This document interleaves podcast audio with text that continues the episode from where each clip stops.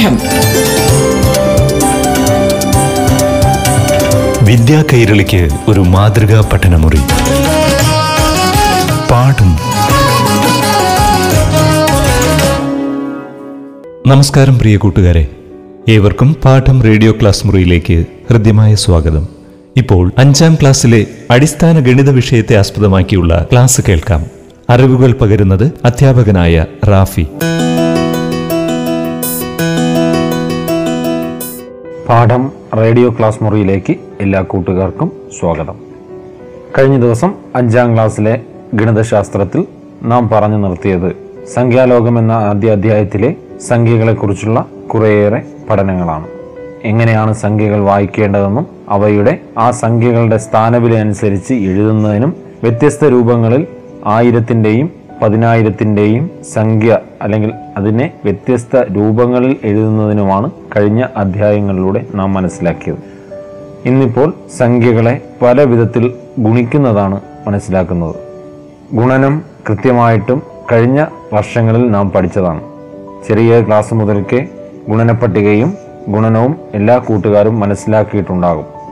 മുൻ വർഷങ്ങളിൽ നാം മനസ്സിലാക്കിയ ഗുണനങ്ങൾ തന്നെയാണ് ഇവിടെയും പഠിക്കുന്നത്. ചെറിയ വ്യത്യാസം എന്ന് വെച്ചാൽ ആ ഗുണനങ്ങളിൽ വഴിക്കണക്കുകൾ അല്ലെങ്കിൽ അതിന്റെ സ്റ്റെപ്പുകൾ വഴികൾ എഴുതി ഗുണനക്രിയ ചെയ്യുന്നതാണ് ഇവിടെ പഠിക്കുന്നത്. ഉദാഹരണത്തിന് ഒരു പേനയുടെ വില അഞ്ച് രൂപയാണെങ്കിൽ പത്ത് പേനകൾ വാങ്ങിയാൽ എത്ര രൂപയാകും? അഞ്ച് ഗുണം പത്ത്. അൻപത് ആണ് ഉത്തരമെങ്കിലും അവിടെ എഴുതുമ്പോൾ കൃത്യമായും ഒരു പേനയുടെ വില. അതുപോലെ ആകെ വാങ്ങിയ പേനകളുടെ എണ്ണം. ഇനി പത്ത് പേനകളുടെ ആകെ തുക. ഇങ്ങനെ വഴികളായിട്ട് സ്റ്റെപ്പ് ബൈ സ്റ്റെപ്പ് എഴുതി ക്രിയകൾ ചെയ്യുന്നതാണ് ഈ ഭാഗത്തിലൂടെ നാം പറയുന്നത്. ആദ്യമായി ഒരു ഉദാഹരണത്തിലൂടെ. ഒരു വിദ്യാലയത്തിൽ ഓണാഘോഷത്തിൽ പങ്കെടുക്കുന്ന മുഴുവൻ കുട്ടികൾക്കും പേന നൽകാൻ തീരുമാനിച്ചു. ഒരു പേനയ്ക്ക് ആറ് രൂപയാണ് വില. ആ വിദ്യാലയത്തിൽ ഇരുന്നൂറ്റി അൻപത്തി ആറ് കുട്ടികളുണ്ടെങ്കിൽ പേന വാങ്ങാൻ എത്ര രൂപ വേണ്ടിവരും? ഒരു വിദ്യാലയത്തിലെ കുട്ടികൾക്കെല്ലാവർക്കും പേന നൽകുകയാണ്. ഓണാഘോഷത്തിൽ പങ്കെടുക്കുന്ന എല്ലാ കുട്ടികൾക്കും. അങ്ങനെ ഇരുന്നൂറ്റി അൻപത്തി ആറ് കുട്ടികളാണുള്ളത്. ഒരു പേനയുടെ വില ആറ് രൂപയാണ്. ഈ ചോദ്യം കേട്ടപ്പോൾ തന്നെ കൂട്ടുകാർ അതിന്റെ ഉത്തരം ചെയ്യേണ്ടുന്ന രീതി വ്യക്തമായിട്ടും മനസ്സിലാക്കിയിട്ടുണ്ടാവും. കൃത്യമായിട്ടും സ്റ്റെപ്പ് ബൈ സ്റ്റെപ്പ് എഴുതുമ്പോൾ അല്ലെങ്കിൽ വഴികൾ എഴുതി ചെയ്യുമ്പോൾ ആദ്യമായി നമ്മൾ എഴുതാറുണ്ട് ഒരു പേനയുടെ വില. അതുപോലെ തന്നെ ഒരു പേനയുടെ വില ആറാണ്. രണ്ടാമത്തെ വരിയിലേക്ക് വരുമ്പോൾ അവിടെ എഴുതുന്നത് ആ വിദ്യാലയത്തിലെ കുട്ടികളുടെ എണ്ണം ഇരുന്നൂറ്റി അൻപത്തി ആറ് എങ്കിൽ പേന വാങ്ങാൻ ചിലവായ തുക അല്ലെങ്കിൽ പേന വാങ്ങാൻ വേണ്ടി വന്ന തുക അത് കണ്ടുപിടിക്കാൻ ഇരുന്നൂറ്റി അൻപത്തി ആറിനെ ആറ് കൊണ്ട് ഗുണിക്കുക. ഇരുന്നൂറ്റി അൻപത്തി ആറ് ഇന്റു ആറ്. അപ്പോൾ ആൻസർ ആയിരത്തി അഞ്ഞൂറ്റി മുപ്പത്തി ആറ് എന്ന് കിട്ടുന്നു. കൂട്ടുകാർക്ക് എല്ലാവർക്കും മനസ്സിലായല്ലോ? ഇപ്പോൾ കിട്ടിയ ഈ തുക ഇരുന്നൂറ്റി അൻപത്തി ആറ് കുട്ടികൾക്കും പേന നൽകുന്നതിന് ചിലവായ തുകയാണ്. അടുത്തതായി മറ്റൊരു ഉദാഹരണം നോക്കാം. ഒരു യു പി സ്കൂളിൽ പഞ്ചായത്ത് വക ഫർണിച്ചർ വാങ്ങാൻ ഫണ്ട് വകയിരുത്തി. ഒരു ഡെസ്കിന് മൂവായിരത്തി നാനൂറ്റി അൻപത്തി ആറ് രൂപ ആകുമെങ്കിൽ എൺപത്തി അഞ്ച് ഡെസ്കുകൾക്ക് എത്ര രൂപ ചിലവാകും? ഒരു ഡെസ്കിന്റെ വില ചോദ്യത്തിൽ തന്നിരിക്കുന്നത് മൂവായിരത്തി നാനൂറ്റി അൻപത്തി ആറ് ഇങ്ങനെയുള്ള എൺപത്തിയഞ്ച് ഡെസ്കുകളാണ് ആ സ്കൂളിലേക്ക് ആവശ്യമുള്ളത്. എങ്കിൽ അതിന്റെ തുക കാണുന്നതിന് മൂവായിരത്തി നാനൂറ്റി എൺപത്തി ആറിനെ എൺപത്തി അഞ്ച് കൊണ്ട് ഗുണിക്കുക. ഇങ്ങനെ ഗുണിക്കുമ്പോൾ രണ്ട് ലക്ഷത്തി തൊണ്ണൂറ്റി മൂവായിരത്തി എഴുന്നൂറ്റി അറുപത് എന്ന ഉത്തരമാണ് കിട്ടുന്നത്. അതായത് ആ എൺപത്തിയഞ്ച് ഡെസ്കുകൾ വാങ്ങുന്നതിന് പഞ്ചായത്തിന് ചിലവ് വന്ന തുകയാണ് രണ്ട് ലക്ഷത്തി തൊണ്ണൂറ്റി മൂവായിരത്തി എഴുന്നൂറ്റി അറുപത് രൂപ എന്നുള്ളത്. ഇനി നമുക്ക് ഈ തുക കിട്ടുന്നതിന് ഇതുപോലെ ഗുണിക്കുന്നതിന് പകരം ഈ വലിയ സംഖ്യകൾ ഗുണിക്കുന്നതിന് കുറച്ചുകൂടി എളുപ്പമായിട്ടുള്ള വഴികൾ നോക്കാം. അതിന് ഏറ്റവും എളുപ്പ വഴി ഏത് സംഖ്യയെയും നമുക്ക് പത്തിന്റെയും നൂറിന്റെയും ഗുണിതങ്ങളായിട്ട് മാറ്റി എഴുതുവാൻ സാധിക്കും. ഉദാഹരണത്തിന് ഇവിടെ തന്നിരിക്കുന്ന മൂവായിരത്തി നാനൂറ്റി അൻപത്തി ആറ് ഇന്റു എൺപത്തി അഞ്ച് അതിൽ എൺപത്തി അഞ്ച് എന്ന് പറയുന്ന സംഖ്യയെ നമുക്ക് പത്തിന്റെയും ഒറ്റയുടെയും സംഖ്യകളായിട്ട് മാറ്റി എഴുതാം. അതായത് എൺപത്തി അഞ്ച് എന്ന് പറയുന്ന സംഖ്യ അതിന്റെ സ്ഥാനവിലകൾ പരിശോധിക്കുമ്പോൾ അഞ്ച് ഒന്നുകളും എട്ട് പത്തുകളും ചേർന്നതാണ് എൺപത്തി അഞ്ച് എന്ന സംഖ്യ. അതായത് എട്ട് പത്തുകൾ ചേരുമ്പോൾ എൺപതും അഞ്ച് ഒന്നുകൾ ചേരുമ്പോൾ അഞ്ചും. എൺപത് പ്ലസ് അഞ്ച് എന്നതാണ് എൺപത്തി അഞ്ച് എന്ന് പറയുന്ന സംഖ്യ. ഇനി നമുക്ക് ആ മൂവായിരത്തി നാനൂറ്റി അൻപത്തി ആറിനെ എൺപത് പ്ലസ് അഞ്ച് എന്ന സംഖ്യ കൊണ്ട് ഗുണിക്കാം. അതായത് ഏറ്റവും എളുപ്പത്തിന് ചെയ്യുന്നത് മൂവായിരത്തി നാനൂറ്റി അൻപത്തി ആറ് ഇന്റു അഞ്ച് പ്ലസ് എൺപത്. അതിൽ മൂവായിരത്തി നാനൂറ്റി അൻപത്തി ആറിനെ ആദ്യം അഞ്ച് എന്ന സംഖ്യ കൊണ്ടും രണ്ടാമത് എൺപത് എന്ന സംഖ്യ കൊണ്ടും രണ്ട് പ്രാവശ്യമായിട്ട് ഗുണിക്കുക. ആ ഗുണിച്ച് കിട്ടുന്ന ഉത്തരങ്ങൾ തമ്മിൽ കൂട്ടിയിട്ടാണ് ഇതിലേക്ക് ആൻസർ എഴുതുന്നത്. അതായത് കുറച്ചുകൂടി എളുപ്പമാണ് ചെയ്യുമ്പോൾ രണ്ട് അധിക സ്റ്റെപ്പുകൾ ചെയ്യുന്നതായിട്ട് തോന്നുമെങ്കിലും മുൻപ് നമ്മൾ ചെയ്ത എൺപത്തി അഞ്ച് കൊണ്ട് ഗുണിക്കുന്നതിനേക്കാൾ എളുപ്പമായിട്ടുള്ള ക്രിയയാണ് ഈ രണ്ടാമത് പറഞ്ഞ ക്രിയ. അപ്പോൾ മൂവായിരത്തി നാനൂറ്റി അൻപത്തി ആറിനെ അഞ്ച് കൊണ്ട് ഗുണിക്കുക ആദ്യം. അങ്ങനെ ഗുണിക്കുമ്പോൾ പതിനേഴായിരത്തി ഇരുന്നൂറ്റി എൺപത് എന്നായിരിക്കും ഉത്തരം കിട്ടുക. പതിനേഴായിരത്തി ഇരുന്നൂറ്റി എൺപത്. അത് കിട്ടിക്കഴിഞ്ഞാൽ രണ്ടാമതായിട്ട് മൂവായിരത്തി നാനൂറ്റി അൻപത്തി ആറിനെ എൺപത് എന്ന സംഖ്യ കൊണ്ട് ഗുണിക്കണം. എൺപത് എന്ന സംഖ്യ കൊണ്ട് ഗുണിക്കുന്നതിന് പകരം എട്ട് എന്ന സംഖ്യ കൊണ്ട് ഗുണിച്ചാൽ മതിയാകും. കാരണം എട്ട് എന്ന സംഖ്യ കൊണ്ട് ഗുണിച്ച് ആ കിട്ടുന്ന ഉത്തരത്തിൽ നാം നേരത്തെ ഒഴിവാക്കിയ പൂജ്യം കൂടി ചേർത്ത് വായിച്ചു കഴിഞ്ഞാൽ ഉത്തരം ശരിയാകുന്നതാണ്. അങ്ങനെ എട്ട് എന്ന സംഖ്യ കൊണ്ട് ആദ്യം ഗുണിക്കുക. മൂവായിരത്തി നാനൂറ്റി അൻപത്തി ആറിനെ എട്ട് കൊണ്ട് ഗുണിക്കുമ്പോൾ ഇരുപത്തി ഏഴായിരത്തി അറുന്നൂറ്റി നാൽപ്പത്തി എട്ട് എന്ന ഉത്തരം കിട്ടുന്നു. ഇനി നമുക്ക് ഗുണിക്കേണ്ടിയിരുന്നത് എൺപത് എന്ന സംഖ്യയാണ്. അതിൽ പൂജ്യം ഒഴിവാക്കിക്കൊണ്ടാണ് എട്ട് കൊണ്ട് ഗുണിച്ചത്. ആ ഒഴിവാക്കിയ പൂജ്യം ഉത്തരത്തിലേക്ക് കൊടുക്കേണ്ടതായിട്ടുണ്ട്. അങ്ങനെ കൊടുക്കുമ്പോൾ ഉത്തരം ഇരുപത്തി ഏഴായിരത്തി അറുന്നൂറ്റി നാൽപ്പത്തി എട്ട് എന്നുള്ളത്. രണ്ട് ലക്ഷത്തി എഴുപത്തി ആറായിരത്തി നാനൂറ്റി എൺപത് എന്നായിട്ട് മാറുന്നു. ഇങ്ങനെ കിട്ടിയ രണ്ട് ഉത്തരങ്ങളും അതായത് അഞ്ച് കൊണ്ട് ഗുണിച്ചപ്പോൾ കിട്ടിയ പതിനേഴായിരത്തി ഇരുന്നൂറ്റി എൺപതും എൺപത് കൊണ്ട് ഗുണിച്ചപ്പോൾ കിട്ടിയ രണ്ട് ലക്ഷത്തി എഴുപത്തി ആറായിരത്തി നാനൂറ്റി എൺപത് എന്നീ രണ്ട് സംഖ്യകളും തമ്മിൽ കൂട്ടുമ്പോഴാണ് എൺപത്തി അഞ്ച് കൊണ്ട് ഗുണിക്കുന്ന ഉത്തരം കിട്ടുന്നത്. മൂവായിരത്തി നാനൂറ്റി അൻപത്തി ആറിനെ എൺപത്തി അഞ്ച് എന്ന സംഖ്യ കൊണ്ട് ഗുണിക്കുമ്പോൾ കിട്ടുന്ന ഉത്തരം കിട്ടാൻ അഞ്ച് കൊണ്ട് ഗുണിച്ച ഉത്തരവും എൺപത് കൊണ്ട് ഗുണിച്ച ഉത്തരവും തമ്മിൽ കൂട്ടുകയാണ് ചെയ്യുന്നത്. അങ്ങനെ കൂട്ടി നോക്കുമ്പോൾ കൂട്ടുകാർക്ക് നേരത്തെ പറഞ്ഞ ഉത്തരം അതായത് രണ്ട് ലക്ഷത്തി തൊണ്ണൂറ്റി മൂവായിരത്തി എഴുന്നൂറ്റി അറുപത് തന്നെ കിട്ടുന്നതായിരിക്കും. അടുത്ത ഒരു ഉദാഹരണത്തിലേക്ക് പോയാൽ ഒരു സ്കൂളിൽ അഞ്ഞൂറ്റി ഇരുപത്തിയെട്ട് പെൺകുട്ടികളും നാനൂറ്റി നാൽപ്പത്തി മൂന്ന് ആൺകുട്ടികളുമുണ്ട്. ആൺകുട്ടികളുടെ ഒരു യൂണിഫോമിന് നൂറ്റി അറുപത് രൂപയും പെൺകുട്ടികളുടെ ഒരു യൂണിഫോമിന് ഇരുന്നൂറ്റി പത്ത് രൂപയും ആകുമെങ്കിൽ സ്കൂളിലെ എല്ലാ കുട്ടികൾക്കുമായി യൂണിഫോമിന് എത്ര രൂപ ചിലവാകും? ചോദ്യം പരിഗണിക്കുമ്പോൾ ആ ചോദ്യത്തിൽ തന്നിരിക്കുന്ന സംഖ്യകൾ വലിയ സംഖ്യകളാണെന്ന് കൂട്ടുകാർക്ക് മനസ്സിലായിട്ടുണ്ടാകും. ആ വലിയ സംഖ്യകളെ ഗുണിക്കുന്നത് കുറച്ച് ബുദ്ധിമുട്ടുള്ള കാര്യമാണ്. നമുക്ക് തൊട്ടു മുന്നേ ഉപയോഗിച്ച എളുപ്പ വഴി ഇവിടെ ഉപയോഗിച്ചാൽ കുറച്ചുകൂടി എളുപ്പമാകും. അതായത് അഞ്ഞൂറ്റി ഇരുപത്തിയെട്ട് പെൺകുട്ടികളും നാനൂറ്റി നാൽപ്പത്തി മൂന്ന് ആൺകുട്ടികളുമാണുള്ളത്. ആൺകുട്ടികളുടെ യൂണിഫോമിന് നൂറ്റി അറുപത് രൂപയും പെൺകുട്ടികളുടെ യൂണിഫോമിന് ഇരുന്നൂറ്റി പത്ത് രൂപയും. അങ്ങനെയാണെങ്കിൽ അഞ്ഞൂറ്റി ഇരുപത്തിയെട്ട് പെൺകുട്ടികളാണുള്ളത്. ഒരു പെൺകുട്ടിയുടെ യൂണിഫോമിന് ഇരുന്നൂറ്റി പത്ത് രൂപയാണ് ചെലവാകുന്നത്. അങ്ങനെയാണെങ്കിൽ അഞ്ഞൂറ്റി ഇരുപത്തി എട്ട് ഇന്റു ഇരുന്നൂറ്റി പത്ത് ചെയ്യുമ്പോൾ പെൺകുട്ടികൾക്ക് ചെലവാകുന്ന ആകെ തുക കിട്ടും. അതിന് വേണ്ടിയിട്ടുള്ള എളുപ്പവഴി അഞ്ഞൂറ്റി ഇരുപത്തി എട്ട് ഇന്റു ഇരുന്നൂറ് പ്ലസ് പത്ത്. അതുപോലെ തന്നെ ആൺകുട്ടികളുടെ സംഖ്യ ആൺകുട്ടികളുടെ എണ്ണം നാനൂറ്റി നാൽപ്പത്തി മൂന്ന് ആൺകുട്ടികളാണുള്ളത്. ഒരു ആൺകുട്ടിയുടെ യൂണിഫോമിന് നൂറ്റി അറുപത് രൂപയും ചെലവാകുന്നുണ്ട്.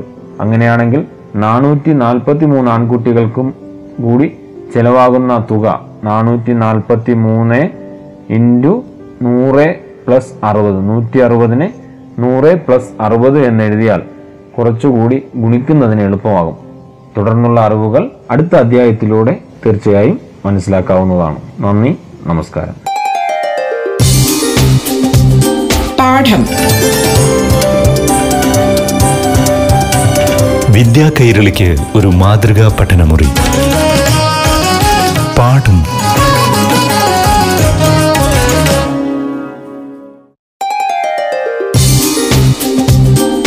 പാഠം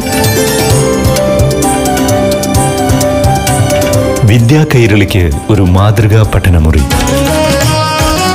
പാഠം. നമസ്കാരം പ്രിയ കൂട്ടുകാരെ. ഏവർക്കും പാഠം റേഡിയോ ക്ലാസ് മുറിയിലേക്ക് ഹൃദ്യമായ സ്വാഗതം. ഇപ്പോൾ ആറാം ക്ലാസ്സിലെ അടിസ്ഥാന ഗണിത വിഷയത്തെ ആസ്പദമാക്കിയുള്ള ക്ലാസ് കേൾക്കാം. അവതരിപ്പിക്കുന്നത് അധ്യാപകനായ റാഫി. പാഠം റേഡിയോ ക്ലാസ് മുറിയുടെ പുതിയൊരു ഭാഗത്തിലേക്ക് എല്ലാ കൂട്ടുകാർക്കും സ്വാഗതം.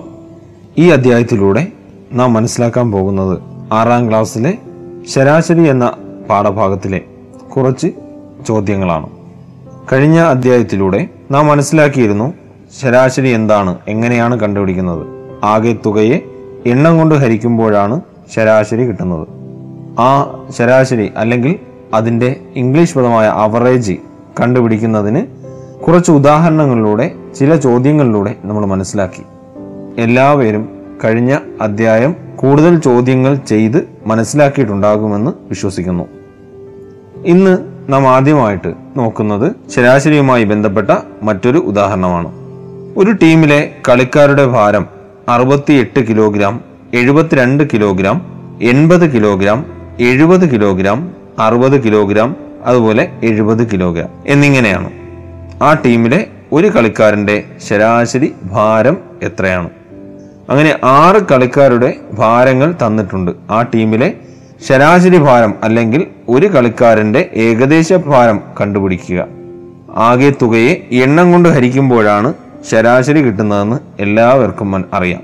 അങ്ങനെയാണെങ്കിൽ ഇവിടെ നാം ചെയ്യേണ്ടത് ആകെ തുക കണ്ടുപിടിക്കാൻ കളിക്കാരുടെ ആകെ ഭാരം കണ്ടുപിടിക്കലാണ് വേണ്ടത്. എല്ലാ ഭാരങ്ങളും തമ്മിൽ കൂട്ടുക. അറുപത്തിയെട്ട് പ്ലസ് എഴുപത്തിരണ്ട് പ്ലസ് എൺപത് പ്ലസ് എഴുപത് പ്ലസ് അറുപത് പ്ലസ് എഴുപത്. അങ്ങനെ ആകെ തുക കണ്ടുപിടിക്കുമ്പോൾ നാനൂറ്റി ഇരുപത് എന്ന് കിട്ടും. ഇനി ആകെ തുകയെ എണ്ണം കൊണ്ട് ഹരിക്കുമ്പോൾ നാനൂറ്റി ഇരുപതിനെ ആറ് കൊണ്ട് ഹരിച്ചു കഴിഞ്ഞാൽ എഴുപത് എന്ന് കിട്ടും. അതായത് ആ ടീമിലെ കളിക്കാരുടെ ശരാശരി ഭാരം എഴുപത് കിലോഗ്രാം ആണ്.